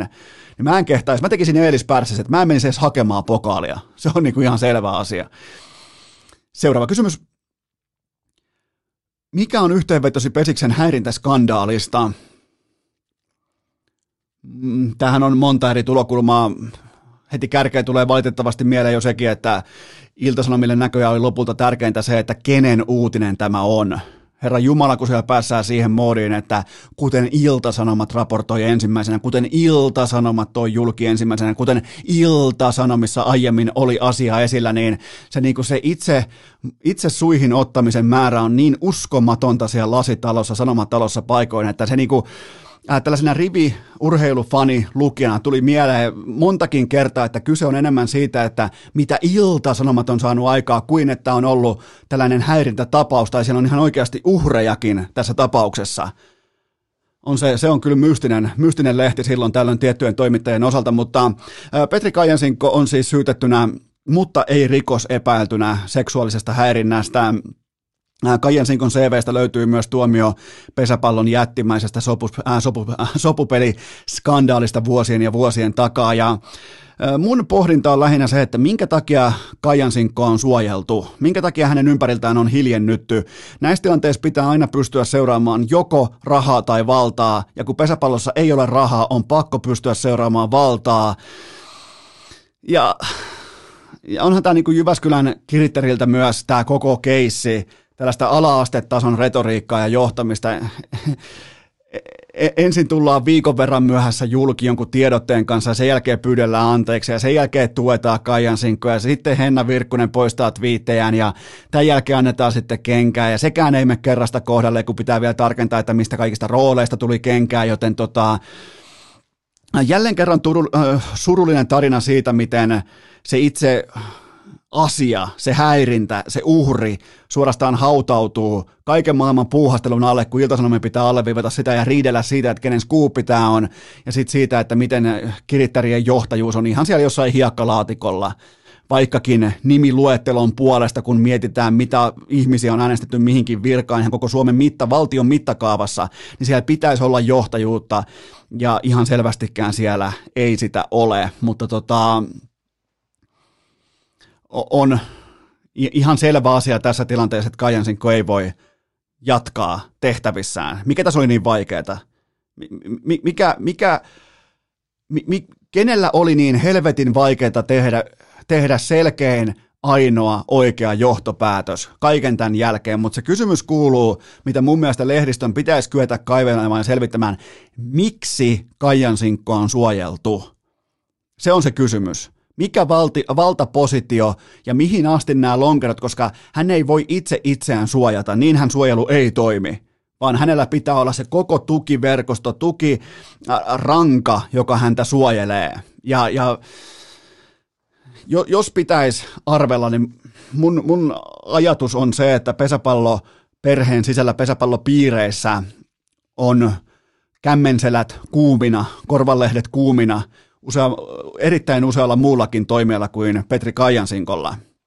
Joten tota, ja sitten vielä joku keskisuomalainen julkaisee, julkaisee jonkun Kaijansinkon haastattelun, missä hän painaa itsensä uhrin positioon ja Tämä on, tämä on, kaiken kaikkiaan tässä on ollut myös erittäin valitettavia journalistisiakin piirteitä tässä koko keisissä. Ja jälleen kerran se itse uhri, se asia hautautuu sinne kaiken tämän ympärillä olevan puuhastelun alle. Joten yksinkertainen vastaus on se, että Kajan Sinkulla ei ole mitään asiaa enää tähän toimintaan. ollut moneen, moneen, moneen vuoteen. Ja se kysymys on nimenomaan se, että miksi häntä on suojeltu, kuka häntä on suojellut. Se on se, ne kaikki pitää saada vastuuseen. Sä et voi itse itseäsi suojella. Suojelu ei toimi sillä tavalla, joten kaikki pitää saada vastuuseen tästä kyseisestä tapauksesta. Seuraava kysymys. Milloin Eno Esko heittää tikkakisoissa ensimmäisen Nine Darterinsa? Mä en usko, että mä saan numerolappua rintaan, koska mä puhallan äh, nykyään nollat. Pitäisi ottaa aikakone, urheilukästin legendaarinen aikakone ja mennä tikkakisoihin sitten asianmukaisessa kuosissa, mutta tota, onhan toi tunnelma nyt jotakin aivan täysin käsittämätöntä ja aitoa kaiken tämän kurimuksen keskellä. Ja nyt tuli itsekin sitten vielä selvitettyä, mikä on tämä Nine Darter. Niin sehän nyt ei ole kauhean, e, e, eihän se ole mikään viiden maalin ilta NHL tai vastaavaa tai no-hitter baseballissa tai 50 paunan ilta NBAssa, mutta tota, se tunnelma, miten se, siis tikka, tikkakisoissa on vähän sama kuin lentopallossa, eli fanit pystyy ennakoimaan seuraavan tapahtuman aika hienosti etukäteen ja se tunnelma, miten se lataa itseään kohti sitä viimeistä tikkaa, kun pitää heittää vaikka tupla 12, niin ai saatana se latinkin siihen. Sitten se niin kuin, orgastinen, euforinen räjähdys siihen perään ja sen jälkeen lähtee DJn ainoa biisi soimaan ja Ai että. Ja silloin muuten turkulaisia paikan päällä. Turkulaiset, te siellä paikan päällä, teille lähti jo punalippu, te olette kaikki kuulemma Imatralta. Älkää hävetkö Imatraa, teillä on hieno kylpylä, teillä on hieno pato siellä, pato, joka ei vittu ikinä ole silloin käytössä, kun mä käyn siellä, mutta älkää hävetkö Imatraa. Tosi, tosi tyylikäs, komea, idyllinen, itäsuomalainen, perinteinen kaupunki, joten älkää yrittäkö tehdä itsestäni turkulaisia, kun menette tikkakisoihin paikan päälle. Turkulaisuudessa ei ole mitään erikoista tai arvostettavaa tai kadehdittavaa, joten tota, pysykää imatralaisina ja laittakaa vaikka seuraavaksi kyltti, että olemme Imatralta, meillä on Euroopan hienoin kylpylä. Seuraava kysymys. Miten kommentoit kasvattiesi Joni Jouhkimaisen ja Eelis Pärssisen edesottamuksia viikonlopun Paadel-turnauksessa? No, päällimmäinen tunne on totta kai haikeus, että se mikä aikanaan korttipöydässä aloitettiin ystävinä, niin se näin mä nyt sitten luovuttajien lasikopissa lopetetaan, eli en tunne näitä kavereita ja nämä ei ole siis mun kasvattajat. Jos tulee spekulaatioita siitä, että onko Jouhkimainen ja Edi vielä Enon kasvattaja, niin ei ole.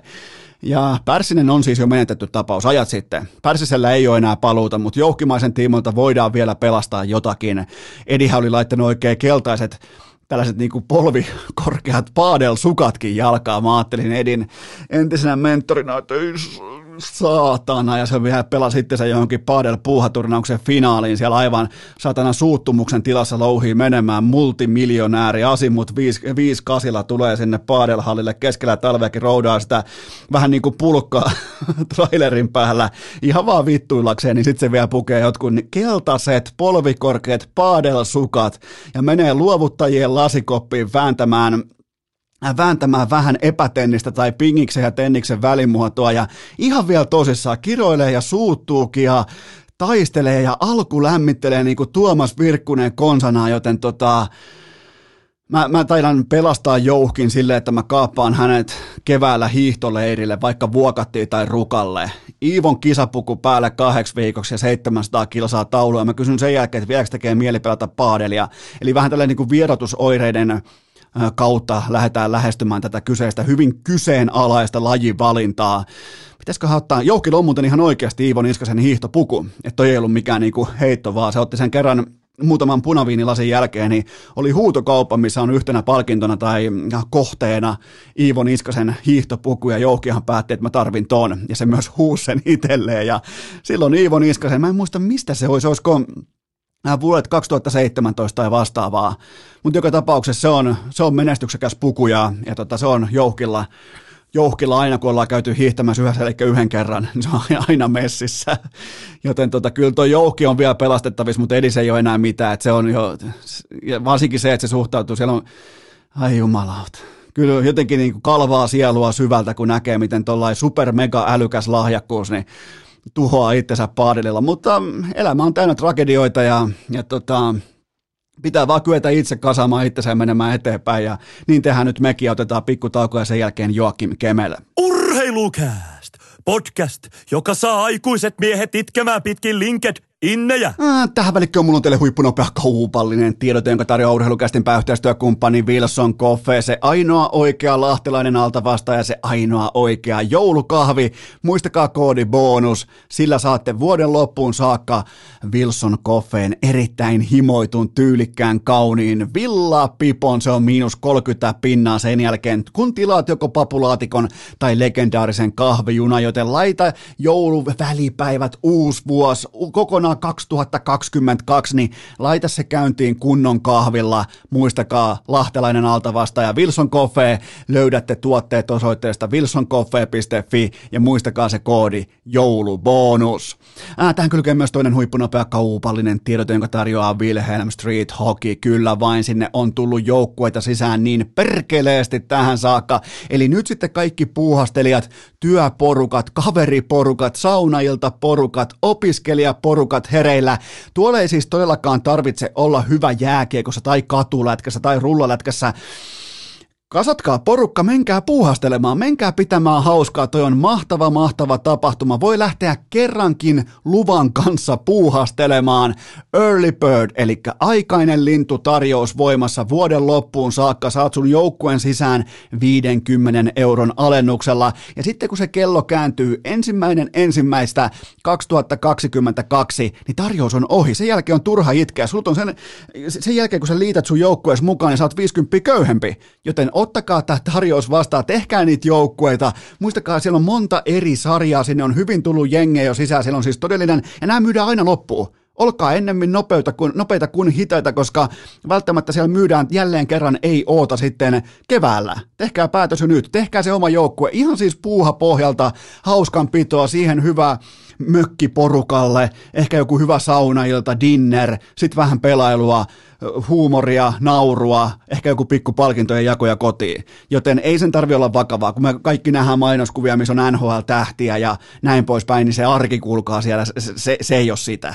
Se on, sinne pääsee aika niin kuin vaatimattomallakin suoritustasolla mukaan, joten menkää kaikki messiin, siellä on paljon eri sarjoja, eri lähtökohtia ja se säästö on 50 euroa koko loppuvuoden osoitteessa sthoki.com, mä toistan sthoki.com ja laitan tästä myös meikäläisen IG-storin suoran linkin. Tähän kylkee myös kolmas huippunopea kaupallinen tiedote, sen tarjoaa Puhdistamo. Puhdistamo on U20 Leijonien virallinen yhteistyökumppani, joten turnauksessa, pitkässä turnauksessa kaikki perustuu palautumiseen. Useimmiten palautuminen on se tekijä, joka erottelee jyvätakanoista, joten älä sinäkään missään nimessä missaa puhdistamon elektrolyyttejä, nesteytä sun kroppaa, vaikka talvella saattaa tuntua siltä, että ei ole jano. Se on valhe fiilis, se on valhe tunne, sun kropalla on aina jano. Muista nesteyttää sitä. Mä käytän elektrolyyttejä aina kun mä lähden hiihtämään, aina kun mä lähden polkujuoksemaan, aina kun mä lähden talvimaastopyöräilemään. Mulla on puhdistamon elektrolyyttejä messissä. Se ei auta vain siihen suoritukseen, vaan sen jälkeen. Se nesteyttää sun ää, tota, kroppaa optimaalisesti ja silloin tullaan nimenomaan tähän palautumiseen sisään, ja silloinhan ne jyvät erotellaan akanoista kuinka hyvin sä oot valmis siihen seuraavaan suoritukseen. Ei puhuta meistä harrastelijoista tai kuntoilijoista, vaikka meillekin sillä totta kai on merkitystä, että miten kulkee seuraavana päivänä ja miten jaksaa sitten vaikka äh, duunissa tai äh, lasten kanssa leikkiessä tai koiran kanssa ulkoillessa tai vastaavaa, ihan siellä arkitasolla. Joten ottakaa tsekkaukseen puhdistamon elektrolyytit, myös äh, puhdistamo mukana siis U20 Leijonien MM-tarinassa ja sielläkin louhitaan elektrolyyttejä koneeseen ja kaikki lisäinfo osoitteesta puhdistamo.com Iltalehti.fi. Ja nyt sitten nuorten leijonien superjunnu, häkkipää, Joakim Kemel. Sysipaskat juoksukengät, alennuskorin tuulipuku, orastava vyötärölihavuus ja kuulokkeissa urheilukääst. On aika toivottaa tervetulleeksi urheilukästiin seuraava vieras, jota on toivottu askiin niin perkeleesti ja nyt se on täällä nimittäin koko SM Liigakauden kuumin komeetta Joakim Kemel. Tervetuloa urheilukästiin. Kiitos, kiitos paljon. No miltä sä, otetaan oikeastaan niin kuin suoraan lähdetään itse asiaan. Miltä se nyt tuntuu olla yksi sitten U20-turnauksen kiistatta? Tämä ei ole mikään mielipide, mutta siis ihan kiistatta seuratuimmista pelaajista. No hienoltahan se tuntuu, että just, just täälläkin on, täällä päässä niin on paljon katsojia ja pääsee nyt halleihin ja totta kai se on hieno fiilis päästä pelaamaan, kun tietää vielä, että porukka omasta tekemistä tykkää, niin mikä se hienompaa. No miten onko se komeita vetää taas häkki päähän? Nyt oot vetänyt jonkin verran puolipleksillä, niin tota, nyt tulee paluu häkkiin, niin onko se vähän niin kuin kotiin paluu? No kyllä semmoinen pieni oma viba siinä on laittaa tässä häkki, häkki siihen kypärään. Miten, miten tota, totta kai sä oot pelannut jo harjoitusmaaotteluita ja näin poispäin, niin saako häkkipäät siellä erityiskohtelua vaikka trash talkin tai kuittailun muodossa? No se vähän riippuu, mutta ei oikein. Ei sillä nyt ole sille väliä, onko häkki vai ei. Eli se ei, et, niin kuin häkkipäitä kohtaa ei hyökätä mitenkään, mitenkään erityisemmin?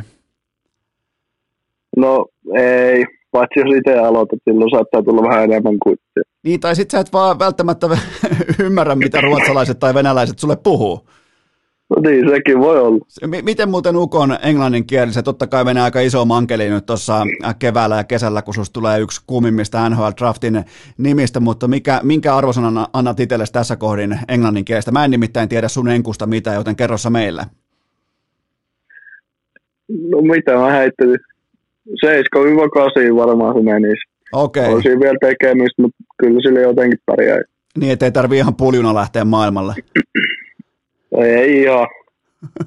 se on hyvä, vaikka molemmat oottekin raitin poikia, mutta tota, ää, mulla on muutama lämmittelykysymys ja otetaan oikeastaan heti kissa ulos pussista. Ää, kerro mulle vähän sun lapateipeistä. Ne on nimittäin nyt ollut urheilukästi saakka isonkin spekulaation alaisena. Ihan päävalmentaja Pennasta myöten on kysytty ja hälytetty paikallinen mediheli paikalle kertomaan, että, että miten nuori kaveri, 17-vuotias keltanokka kehtaa vetää noin ylimielisillä teipeillä, niin ää, kerro mulle mikä niiden tausta on ja, ja tota, ja, päästä meidät pahasta? No, totta, mistäkään se lähtee. On sitä aikaa, kun mä kärkijalkoilla rupesin pelaamaan ja ei tiedä, se on, se on vaan aina ollut mukana. Se on ollut osa vähän niin kuin omaa persoonaa semmoista, miten mä nyt sanoisin, kuvastanut vähän mua aina. No toinen asia, mikä sua kuvastaa on se, että sun WhatsAppin taustakuvana on Russell Westbrook, joten tota, jos se on sun suosikki NBA-pelaaja ja sulla on kärkiteipit lavassa, niin tota, kyllä sun silloin pitää vähän sitä tulostaulua heiluttaakin. Kyllä. Mitä tota, onko tullut kuittailua vanhemmilta pelaajilta, kon, äh, konkaripelaajilta liittyen tähän? Onko siinä kolme raitaa valkoista erkkaa siinä kärjessä? Kolme siinä on. Mä laitoin, laitoin, mä laitoin meinaa itselleni ulkojäämailaa samanlaiset tälle kaudelle. Joten tota, onko vanhemmat pelaajat kuittailut siitä yhtään? No ei ole kyllä, ei ole tällä kaudella tullut mitään kuittia niistä. Toki sua, sua kyllä auttoi se, että kun sä tulit silloin SM Liigaan, niin oliko ensimmäiset kolme laukausta taisi mennä häkkiin, joten tota, ei siinä, siinä ei kauheasti auta, auta niin tulla kuittailemaan. Niin, No se lähti ihan mukavasti, niin no tietenkin alussa silloin viime vuonna, kun pääsi reenaihin mukaan, niin parilta, parilta tuli vähän kuitti, mutta ei ole niin muuta oikein tullut. Ei, ei, onko tullut sakkoja? Ei ole tullut. No se pistetään ojennukseen. Nyt jotkut Jypin konkaripelaajat, niin laittakaa nyt, laittakaa nyt Herran Jumala pientä sakkoa sinne. Mutta no, no entäs sitten, entä sitten sun hanskat? Sielläkin on käytetty saksia ja siinä on sellainen taitopelaajan sellainen kouru kaivettu, niin, niin onko tämä uusi villitys vai onko se ollut aina? Öö, totta noin. Se on ollut nyt pari vuotta tai viime vuonna oli vielä vähän lyhemmät, nyt mä halusin vähän jättää pidemmäksi, mä leikkasin vähän vähemmän. Okei. Okay. Nyt näkyy se leikkaus jälkikatos siinä, viime vuonna ei näkynyt. Juu, juu, eli siinä, mitä sä haet sillä leikkuulla? No siis ei sillä oikein muuta, paitsi hanskat tuntuu vähän liian pitkiltä aina kun ne tulee. Koko ajan niistä tulee vähän pidempiä niistä hanskoista, kun ne on uusia. Mä halusin vähän lyhyemmät, lyhyemmät niin oli pakko ottaa pois. Okei, okei, aika hyvä. Toi, on, toi oli silloin joskus parikymmentä vuotta sitten, niin toi oli jopa kuuma peruna suomalaisessa jääkiekossa, että ketkä uskaltaa leikkailla hanskoja ja ketkä ei, mutta se on mukava, että tuollain vanhan liiton vähän niin kuin räätälityyli palaa vielä kotimaiseen jääkiekkoon, junnujääkiekkoon ja sinne ihan kirkkaimmalle huipulle. Sä oot kotoisin Jyväskylän maalaiskunnasta, niin kerropas nyt mulle, mä oon suuri Jyväskylän-fani, niin kuin sä tiedät, niin tota, miten Jyväskylän maalaiskunta eroaa siitä suuresta metropolialueesta?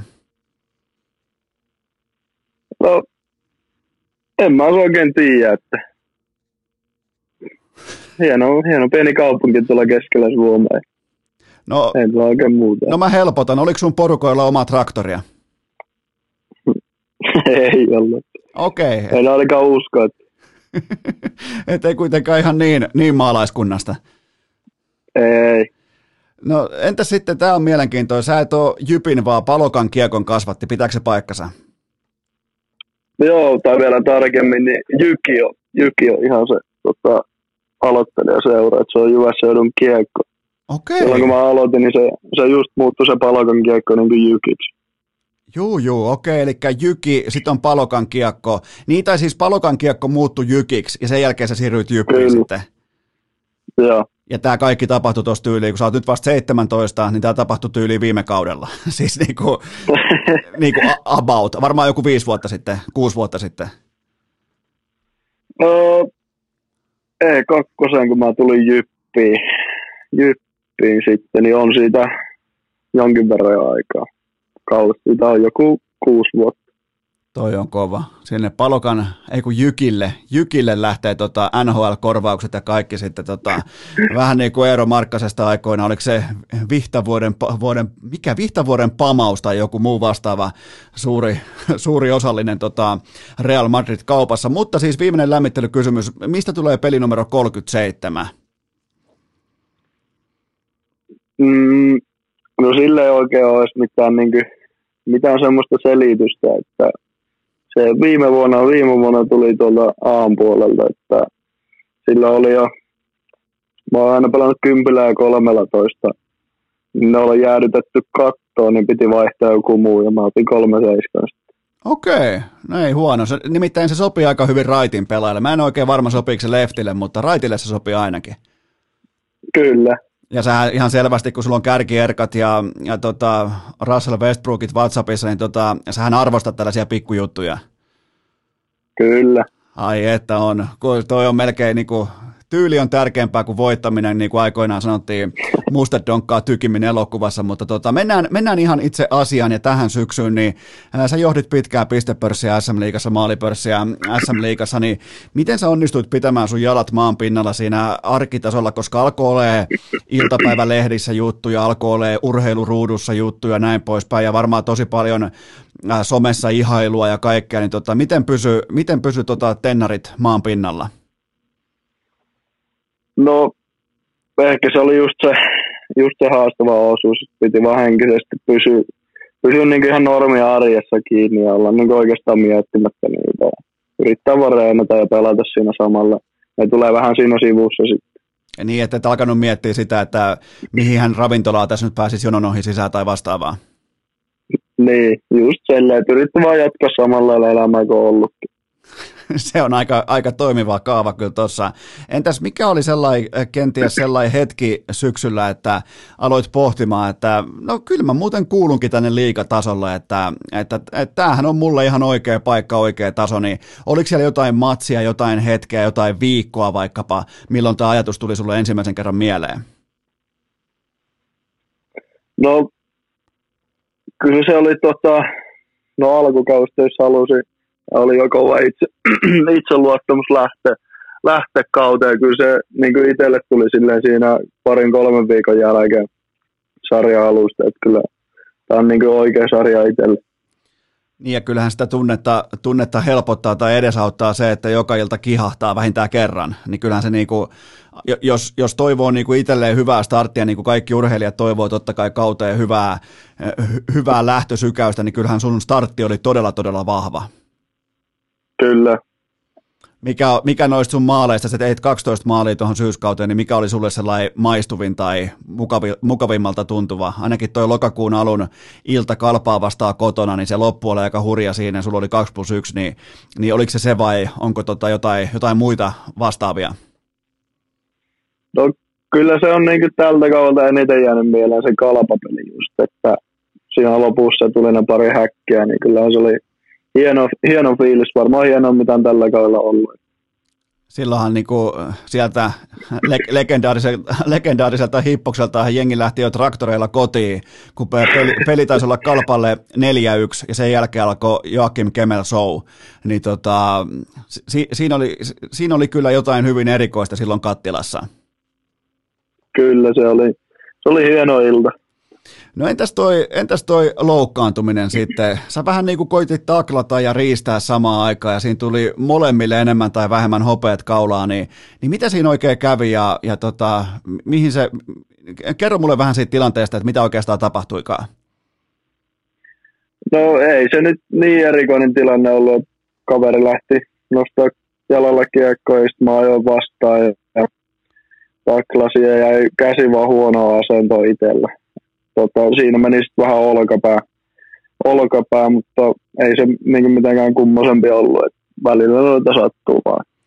Okei, eli sulla oli vaan, kun sä, mä tuossa äsken hinkkailin vielä sitä tilannetta, niin sä päätät vasta ihan loppuseku, tai niin kuin loppusadasosan aikana, että mä muuten sittenkin taklaan, niin se vähän niin kuin huonosta asennosta viet sen tilanteen loppuun asti, ja laitetaanko, laitetaanko oppirahojen piikkiin? No, no joo, kyllä se voi sitten laittaa. Mutta se oli, mun mielestä coach Pennanen sanoi hyvin, että tolleen se Kemel pelaa. Että se pelaa kovaa, se menee tilanteisiin ja se laittaa sitä, vaikka on taitopelaaja, niin silti laitat kroppaa likoon. Niin onko toi aina ollut vähän niin kuin sun pelityyli? On se aina ollut, että ihan junnusta, junnusta asti ollut aina samanlaista. Eikö sun, eikö sun esikuvana itse asiassa ole Alexander Ovechkin, vai oliko jopa Cristiano Ronaldo?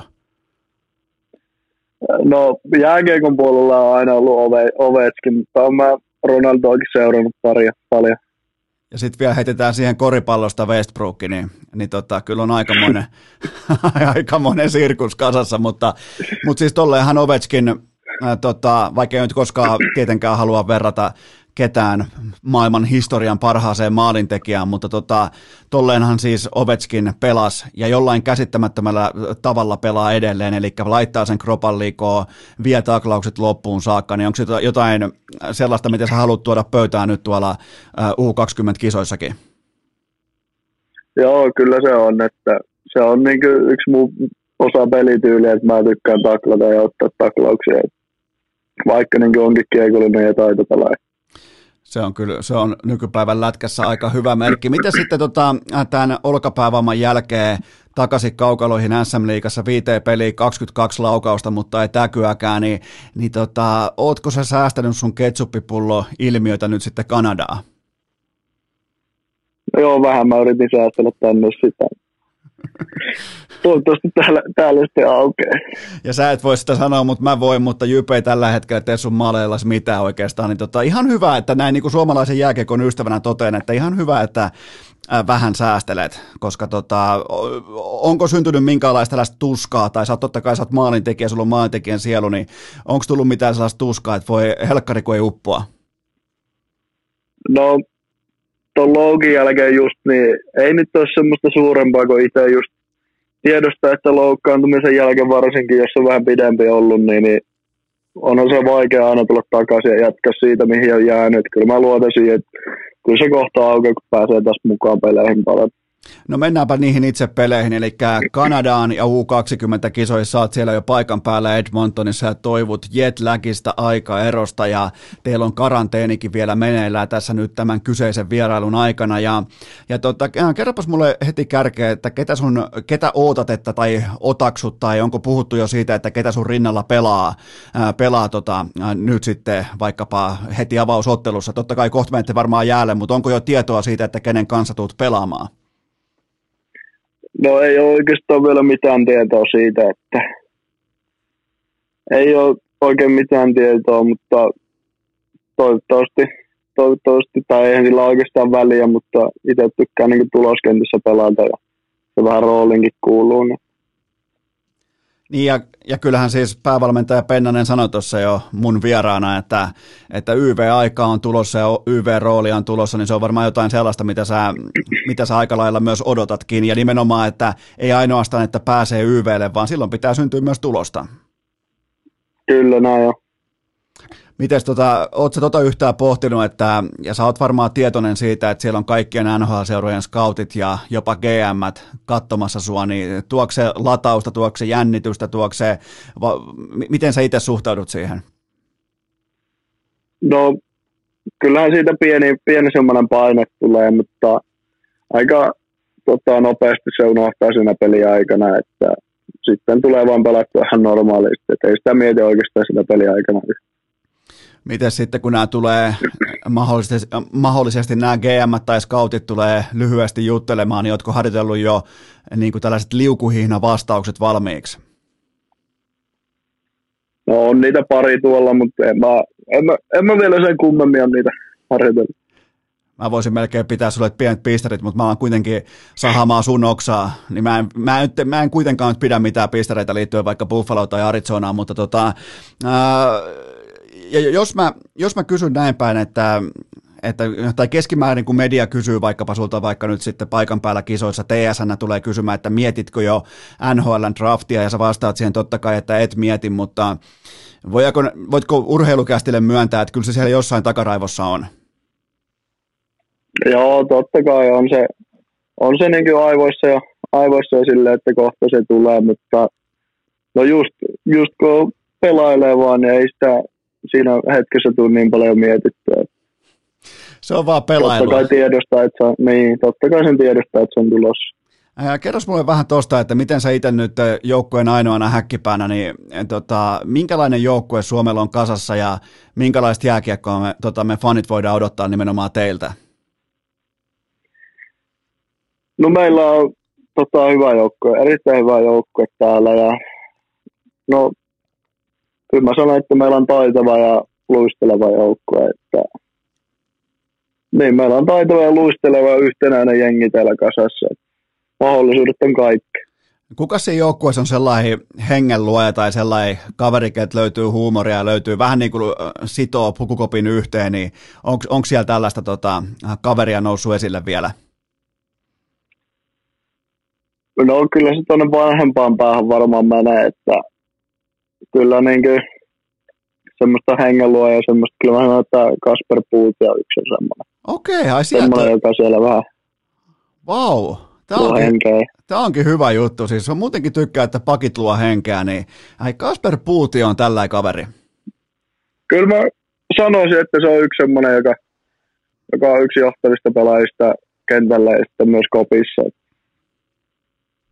Mitäs tota, mikä on tällä hetkellä kuumaa siellä kopissa tai, tai teidän keskusteluissa? Mikä muuten on teidän, mä muistelen mun omia aikoja aikoinaan, niin tota, me oltiin siis aivan eri totta kai sukupolvea kuin te, niin mikä on tällä hetkellä, onko se TikTok vai onko se, onko se joku Netflix-sarja, onko se, puhutteko te NHL ää, tota, aamun tuloksista vai mikä siellä on niinku kuuma topikki? No, en kyllä, en kyllä tiedä semmoista yhtä kuumaa. Aika paljon jauhetaan vaan ihan muita juttuja tuolla. Ja totta kai myös jauhetaan niin lätkästä ja esim. just viime, viime yönä oli toi, tai täällä oli tota, viime illalla, eilen illalla toi peli tossa, niin kyllä sitä tuli vähän seurailtua. Seurailtua, kun oli Edmonton Blue Jackets peli tossa. Niin ja Pulju, Pulju räppäsi teille heti kaksi maalia siihen vähän niin kuin näytöksi, että tälleen täällä, tälleen täällä Edmontonissa pelataan jääkiekkoa. Kyllä. M- Miten muuten tohon, tohon liittyen vielä, että kaikki teistä varmaan sieltä tietää, että kuinka iso asia Kanadassa on nimenomaan junnujen jääkiekko ja junnujen arvokisat, niin ootko valmis jo siihen henkisesti siihen uuden vuoden aattoon, kun siellä on täyshäkki ja ihan älytön tunnelma, niin tota, varmaan jotain ihan täysin uutta sullekin. No joo, kyllä, kyllä se tulee olemaan uutta, mutta uskon, että hieno, hieno kokemus tulee olemaan. Niin ja, vedät, niin ja vedät jonkun vastapommin heti vastustajan tähtipelaaja tai kovimpaa taklaajaa, niin kyllä se hiljenee. Niin jo.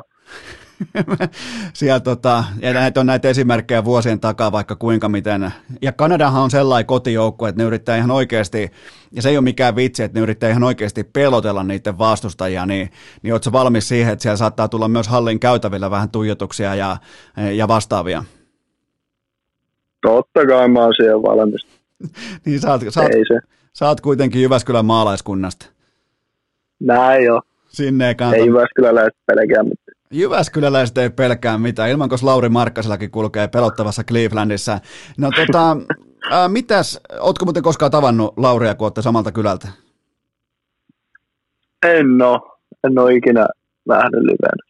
Mä mietin vaan, että pitäisikö sun vaihtaa tuo WhatsAppin taustakuva tuosta Westbrookista Markkaseen.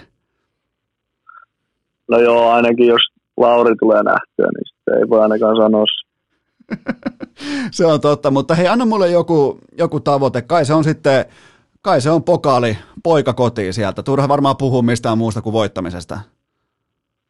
No ei oikeastaan ole, että tota, poikahan me tultiin tänne hakemaan, niin se on yksi, yksi suuri tavoite tässä. Ja sitten varmaan oma, oma tavoite asettuu sen mukaisesti, eli sä oot tulosyksikössä ja sun, sun työkuvauksessa lukee maalinteko, tehokkuus, hyökkäysalueen, hyökkäyspään ää, toimet ja kaikki se, niin ilmeisesti myös on syytä odottaa sultakin sitten ihan sitä niin kuin, tuotantoa. Kyllä, kyllä näin on.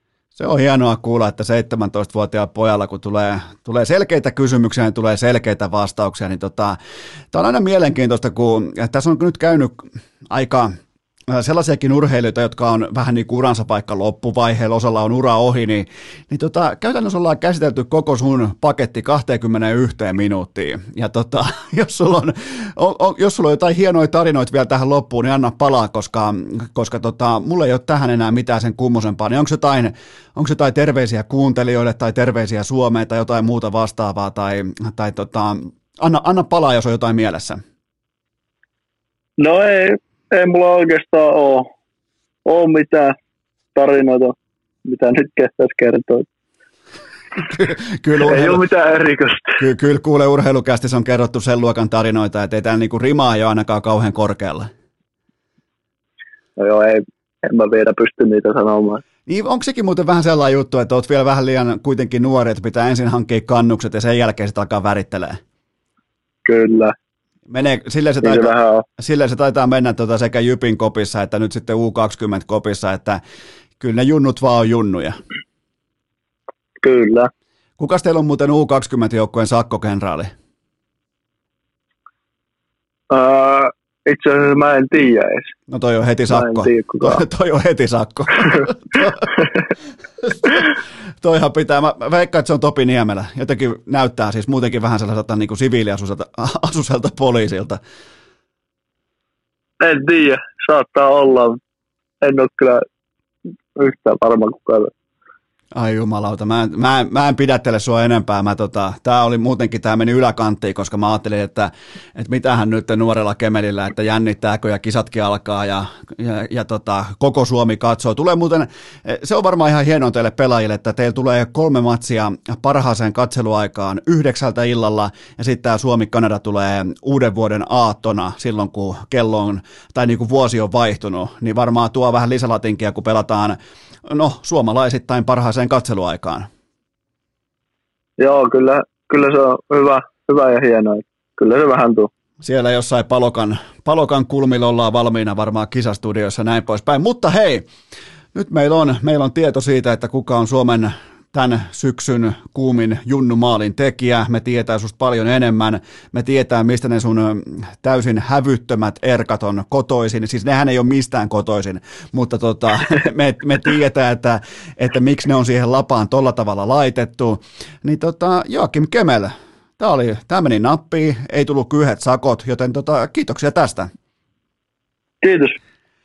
Ja kaikille kuuntelijoille sellainen loppukaneetti, että ihan normaalisti keskiviikkona jatkuu.